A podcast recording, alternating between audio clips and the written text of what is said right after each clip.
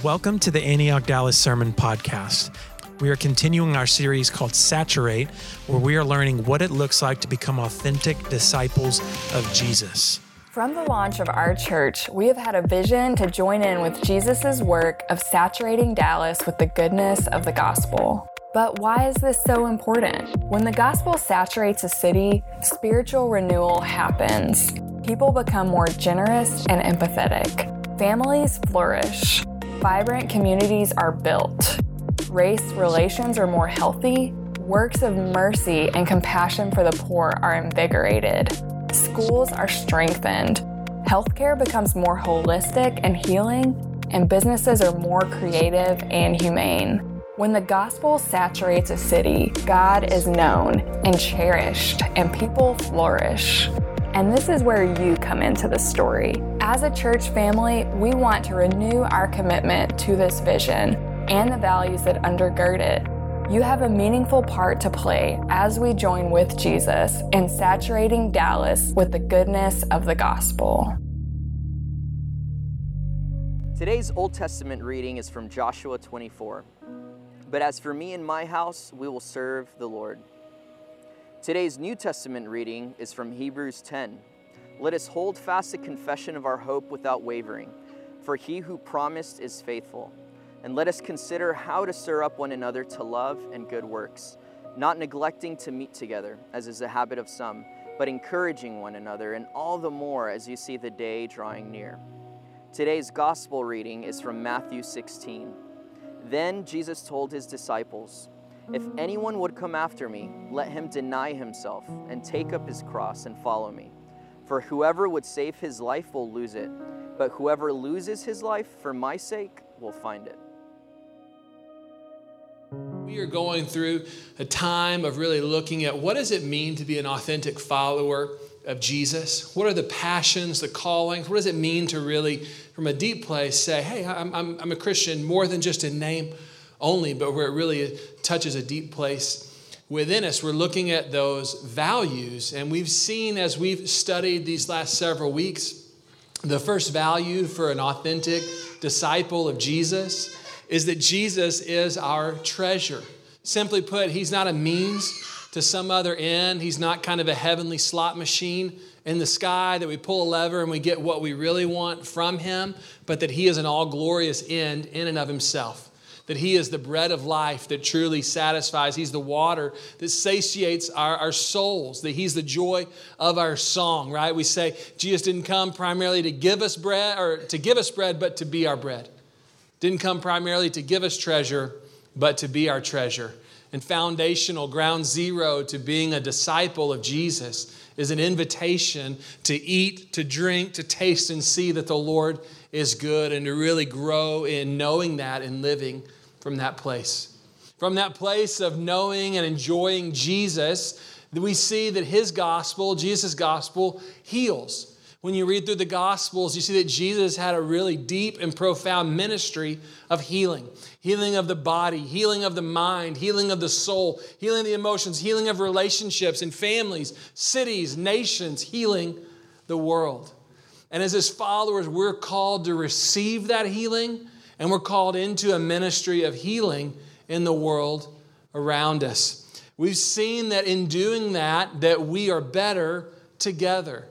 That authentic discipleship is not just a private, personal thing, although it is very private and it is very personal, but we're not Lone Ranger Christians, that we're brought together into a larger family, the family of God and that working out our discipleship really is a group project. My secret hope for you is that as a part of this church that you would find five real and genuine friends. The type of friends that you can pray with when you need someone just to share what's going on and you can play with, that you can have kind of a whole life with, people you can walk with, and we can work out our discipleship to Jesus together because we're better together. Now, the way that we're better together comes through transformation as well. We saw that one of the values that we want to live out is that save people, people who've been saved by Jesus, serve people. Right? So in our relationships, it's not a jockeying for a position and trying to kind of prove how great we are, but we realize that Jesus has saved us and has called us to be servants of one another and servants of our city. That found people find people, right? That as Jesus found us, that we're to be a part of seeing other people come to know him. So you could think of save people, serve people as good works, and you could think of found people, find people as good news. And we want to do both here in our city. This discipleship that Jesus changes the way we use our resources, that it's no longer about me and mine and kind of the me monster of me building whatever I feel like I need to build, but we realize that we've been blessed in order to be a blessing to others and that we look at our resources as an avenue with which we can bless others and be a part of what God is doing in our city. I think we would all agree that, man, if we were transformed in those values, if we cultivated and curated those values in our lives and in our relationships, we really would be transformed. We would be different people. And as we're transformed, that your workplace or your school or your neighborhood or your marriage or your kids or your family would be transformed alongside it. And that's the invitation that I want to give to you today as we close. Our final value, our culminating value, really is an invitation that we won't take this for granted, that we won't take this relationship with God that we've been given in the gospel that we want to take this invitation to be a part of a community like this, to be a part of the local church for granted. That we won't take the transformation that God wants to work in our lives and just say, well, you know, maybe, maybe it'll happen, maybe it'll get there. But we want to take these things with sincerity. We want to realize the great honor that we've been given by Jesus to know Him, to be a part of His people, and to be a part of His purposes. So it's an invitation not to take the call of God on our lives for granted. And that's built on two foundational things. The rest of what we've looked at are more values. This is based on a commitment and an attitude. And I want to speak to you about both of those things today. I don't know about your experience with commitment, but I've made some really bad uh, choices at times in my life, commitments that I've regretted. I want to tell you about one. I graduated college in 2002. So for some of you, that makes me really old. For others of you, that makes me really young.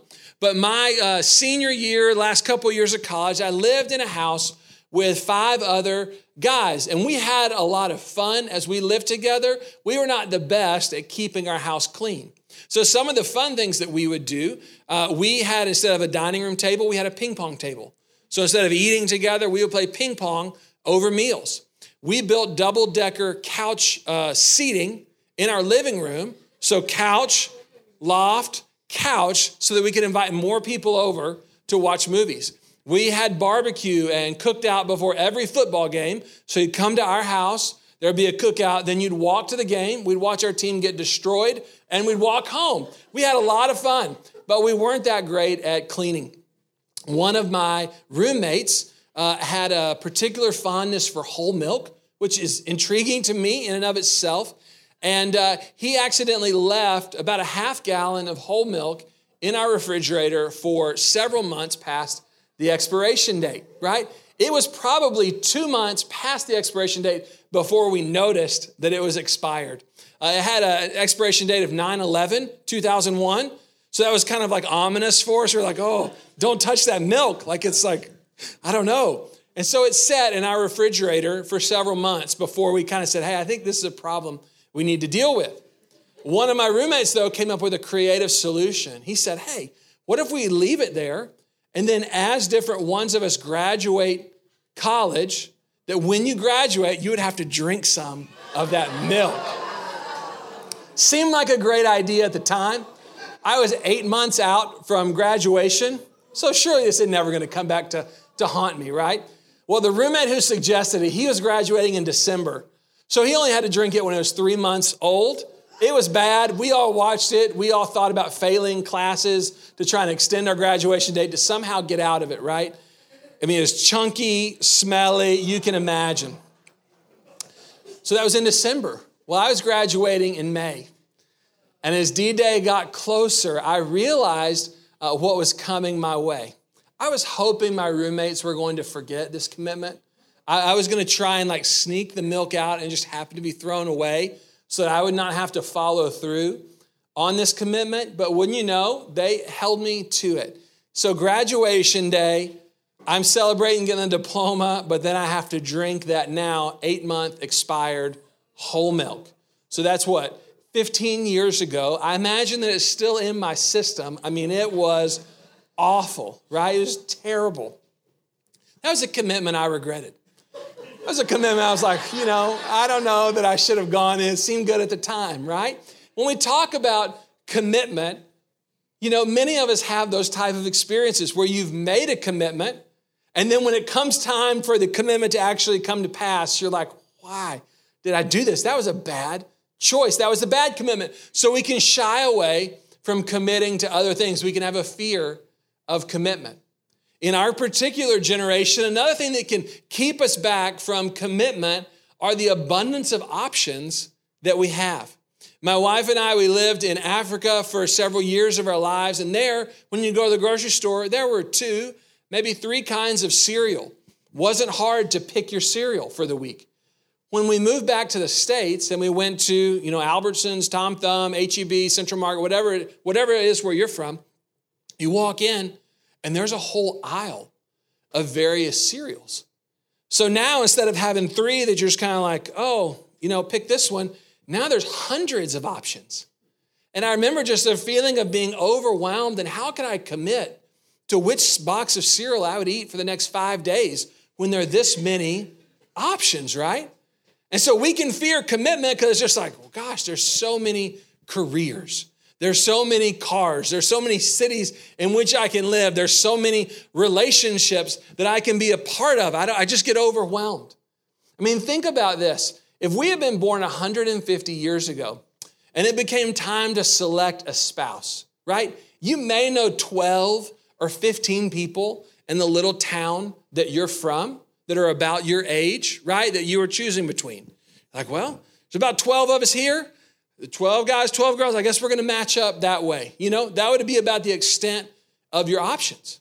But now, in 2017, good night, it's not 12 or 15, it's like 12 or 15 million when we start looking at the online dating apps.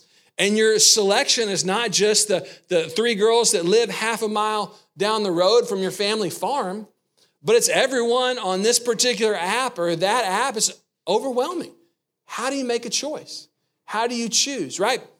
Let alone with technology, uh, we're no longer comparing, like, oh, well, this girl is pretty cute. Come, you know, got 12 here. I, I like her, right? But we're comparing between millions. And we're comparing pictures that are computer enhanced. So blemishes, birthmarks, wrinkles, faults, all of that stuff can be digitally enhanced through a filter, through a program, right? So now there's not just an abundance of options, but there's a thought that perfection might be out there. So, how could I lock in with this one option when the perfect one may be one click or one a Facebook friend or one particular deal away? And so we just get stalled out and stuck in the area of commitment. At the same time, we realize that many of the best and most beautiful things in life only come through a commitment to go one direction for a long period of time. Only come through a costly choosing. I told you last week, my wife and I will be married 15 years this May. So, again, for some of you, you're like, wow, you're really old. And for some of you, oh, you're like you're on the first lap around the old marriage track there, buddy. That's okay. But I realize here, almost entering year 15, that there are dynamics of our relationship with one another, realizations about who we are and who we are together that would never have been possible in year one, in year three, in year five, in year seven, in year nine, even in year 12. That there's a depth of relationship that it, we're only now walking into 15 years of commitment to one another. Commitment through good times, commitment through bad times, commitment through exciting times, commitment through boring and mundane, everyday stuff of life. Time, right? Relationships to get the best and most beautiful uh, experience within relationships comes through a deep commitment to one another. Another example of commitment leading to the best and most beautiful things in life comes in our work. I grew up, my father uh, is a professor and a historian. And when he was in college, uh, the big deal in the news was America's relationship with Russia. Sometimes history repeats itself. It's the big deal in the news now. But when he was a student, this was kind of what dominated the headlines. So he said, You know what? I think I want to pursue a career in Russian history. And so he began to study and he began to learn and he got a PhD in Russian history. And then he became a professor in Russian history. And I grew up watching my dad day in, day out, year in, year out, go to work and work on his craft, work on this vocation that he was giving himself to day in, day out, decade in, decade out. Now he's in his mid 70s. So now he's been plowing at this for 50 years. And at the latter part of his career arc, he's looking back and he's like, man, I was deeply fulfilled in my profession. I was deeply fulfilled in my work. He's an expert now. He travels around and speaks at conferences and, and writes books and all sorts of things, but that didn't come through a two month interest or through watching a YouTube video or a couple YouTube videos and then moving on. It came through a deep commitment to a discipline or a craft that he wanted to pursue, right? In our careers, we're not going to experience depth and expertise without Malcolm Gladwell's proverbial 10,000 hours. Takes commitment. In our relationship with Christ, there are places that we will not be able to go, goodness that we will not be able to drink from apart from a commitment that spans many years. Apart from a commitment to Christ that expands through our lives. There's just goodness and beauty that we will not access. In the scriptures that we read uh, here at the beginning of our teaching time, we saw a scene in the book of Joshua where God had saved his people, had brought them out of Egypt, set them free from slavery, and was bringing them into the land that he had destined for them a destiny in God. And Joshua, as their leader, knew that for them to walk into all that God called them to, it was going to take a commitment on their part. And so he said to the people, Choose this day whom you will serve. As for me and my house, we will serve the Lord. And each family, each individual, each person had to make that choice of commitment. Those that said yes stepped into their destiny in God. Those that said, yeah, I don't know, right? They went a different direction. They didn't experience all that God had for them. In the book of Hebrews, we see in the New Testament a similar thing. These Christians are going through hard times, they're being persecuted for their faith, they're struggling. And the writer of Hebrews speaks to them, and he speaks to them about commitment. He says, I want you to hold fast to your confession. I want you to grab on and hold tight to this thing that you've believed. I want you to grab on and commit to one another. Don't stop meeting together. Don't neglect meeting together. But when it's hard, rather than disengaging, I want you to lean in. Those that responded experienced a vibrant relationship with Christ that got them through hard times. Just a word. If you're here today and you're in a hard place, don't let go and don't pull back. Lean in. That's for somebody here today.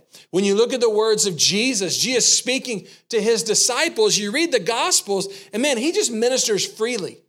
Like almost to the point of it's offensive how many people he just blesses. Though they have no chance, no, no, no desire to bless him in any way. 5,000 people here, let me give them food. Be blessed. All these sick people, let me heal you. You feel like he's kind of like wasting love because so many people just walk away. They got what they wanted. They got their miracle, they got their provision, they got their healing, and they just go their own way. And Jesus seems to just love with open arms in a generosity that's stunning. And yet, there's also an invitation and a calling to his people, not just to get a blessing here or there, but into a life of discipleship. Let's look at Matthew, uh, the Matthew passage to focus in on this today. Matthew 16, 24 through 25. Then Jesus told his disciples, If anyone would come after me, let him deny himself, take up his cross, and follow me. For whoever would save his life will lose it, but whoever loses his life for my sake will find it. Jesus is calling disciples. Jesus is inviting these followers not just to kind of be hanging around the fringe, but to enter into a depth of relationship with Him that would mark and transform their lives. They'd experience a vibrancy in their relationship with God. They'd experience a, a, bond in the community that God had called them into. They'd experience being used by God for God's purposes in their generation that would not have been possible without commitment. I was talking with my daughter yesterday, who's nine, and we were talking through some issues, and we were talking about relationship with God. She was like, Dad, it just doesn't seem to like, I don't know, work. It just, I, and I was like, I was like, Sparrow, you, you, you have like, you have such a limited viewpoint. Like, I'm not talking about something that's going to change in a day. I'm talking about making space over years and years and years in your life seeing real growth, right? Because we live in an instant generation, we can be discouraged when it seems like things are not moving as fast as we want them. And yet, Jesus is inviting us into a discipleship that spans not just days and weeks, but months and years and decades. That's the invitation that we're given. In each of these cases, when the people respond to the grace of God, when they respond with commitment, they experience renewal. They experience a vibrancy, they experience a blessing and a fruitfulness that was not possible apart from saying yes. And as we close this time of looking at the values of authentic disciples, I want to invite you into a time of commitment, of saying yes to Jesus, of saying yes to the people that God has called you to be in, saying yes to being a part of the local church, saying yes to the purposes of Jesus. And I remember for me, I was reflecting on this this week. I grew up in the South, and to grow up in the South means you kind of have a, a basic idea, at least what you think Christianity means, and that was totally me. My freshman year, though, I remember moving into the dorms. And you know, you kind of decorate your room. I'm putting up these posters that I thought were so cool. And I had one particular musician that I really liked that I put his stuff up on the walls. I also got a flyer for a campus event, a barbecue that a Christian organization on campus was doing. First week of school, you get the fraternity parties, you get the sorority parties, you get every organization just throwing their kind of nets out there looking for people. So I was like, man, I'm going to go to this party at the Christian deal. I'm going to go over to this frat house. I'm going to do this. I was making my plans. And one of the guys who lived in my suite came in and said, hey, what are you doing? And I told him, and he said, wait, how in the world you've got this poster on your wall and you're going to a Christian event? That makes no sense. Like, what, what are you?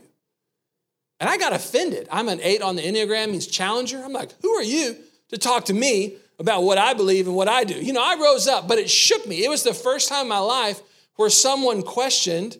They said, wait, you say you believe one thing, and yet your life I, just don't understand. I don't understand you. I don't, I don't get you. It shook me. That led to a time of really powerful spiritual renewal in my life where Jesus revealed himself in a powerful, powerful way. Follow my freshman year. Fast forward a year, sophomore year, I was getting involved with a church for the first time. And I went to a small group, and the small group leader uh, set me down, and he actually read me uh, a passage just like this in Matthew. And he invited me not just to kind of having been excited about Jesus as one of among many things that I had going on, but he said, Hey, I want to see you become a disciple of Jesus. I want to see you commit to not just rah rah Jesus and getting excited here or there, but to embrace a lifestyle and a commitment to being transformed, to being a disciple of Jesus.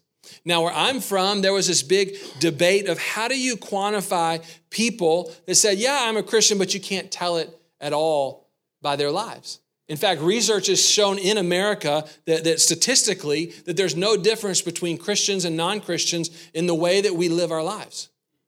And my friends, we'd wrestle with how do you how do you qualify that verse what we see in the scriptures, this life of discipleship that's a very different life.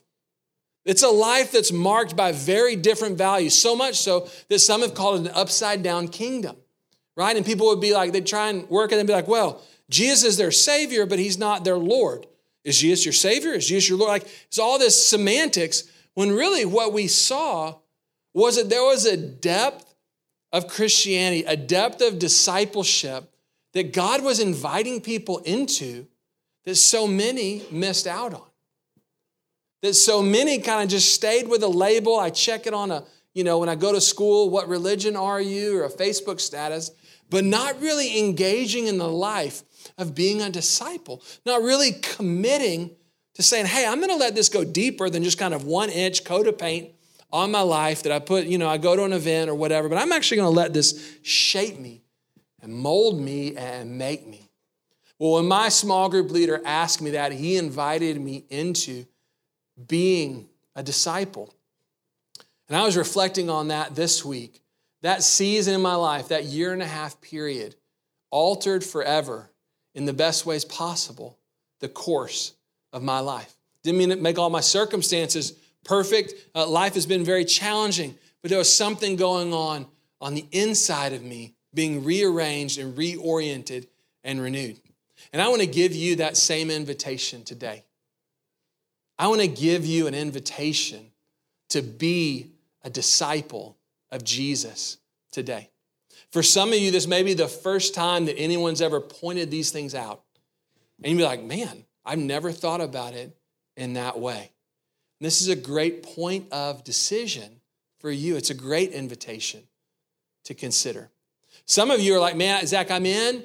I, have been a disciple. You know, I, this is what I want to pursue. I want to walk with God. I want these values. This is my church. These are my people. I want to be about the purposes of God in our generation. And I want to invite you into a time of renewal. Because what we see when we commit over time is that we need space and effort for renewal. Let me give you an example in my relationship with my wife, right?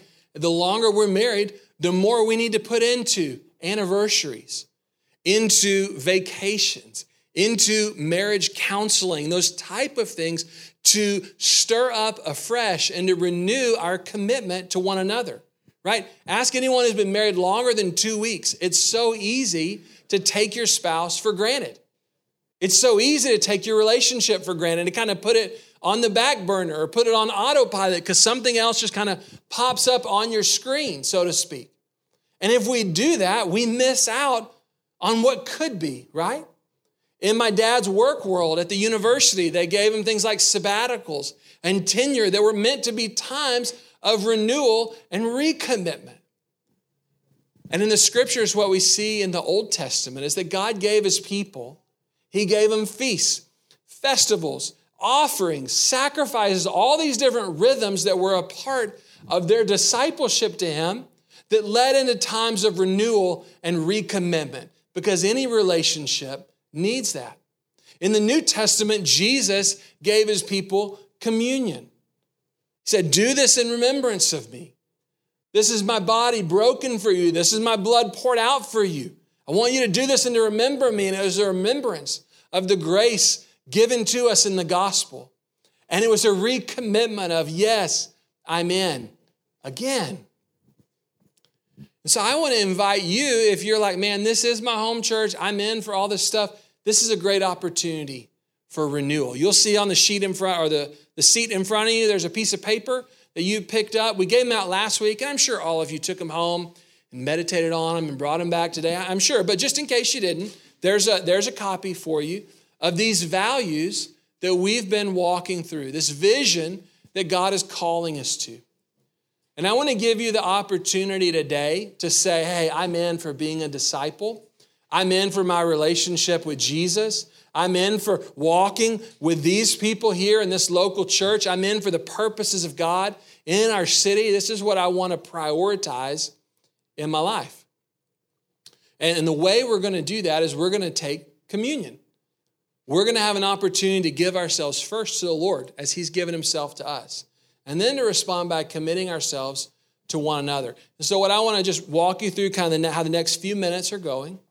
We're going to have the officiants at the four corners of the room with the bread and the cup. And if you're a follower of Jesus, you're invited to take communion and remember the grace that's been given to you and the invitation, the calling to be a disciple. And we'll invite you to come forward and to receive communion or go back, depending on where you're sitting in the room. And then after you've done that, I want to ask you, as I asked last week, to prayerfully consider the commitment afresh to Jesus, to his people, and to his purposes.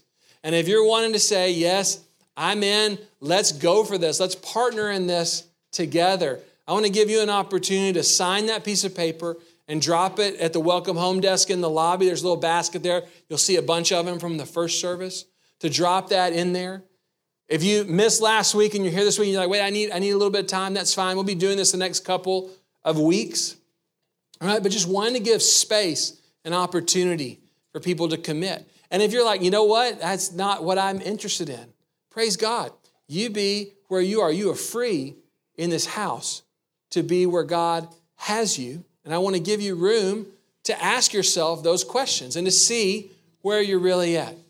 But if you're like, man, this is what God has for me, I want to give you the opportunity as well to just say, I'm in afresh. So I invite you to stand.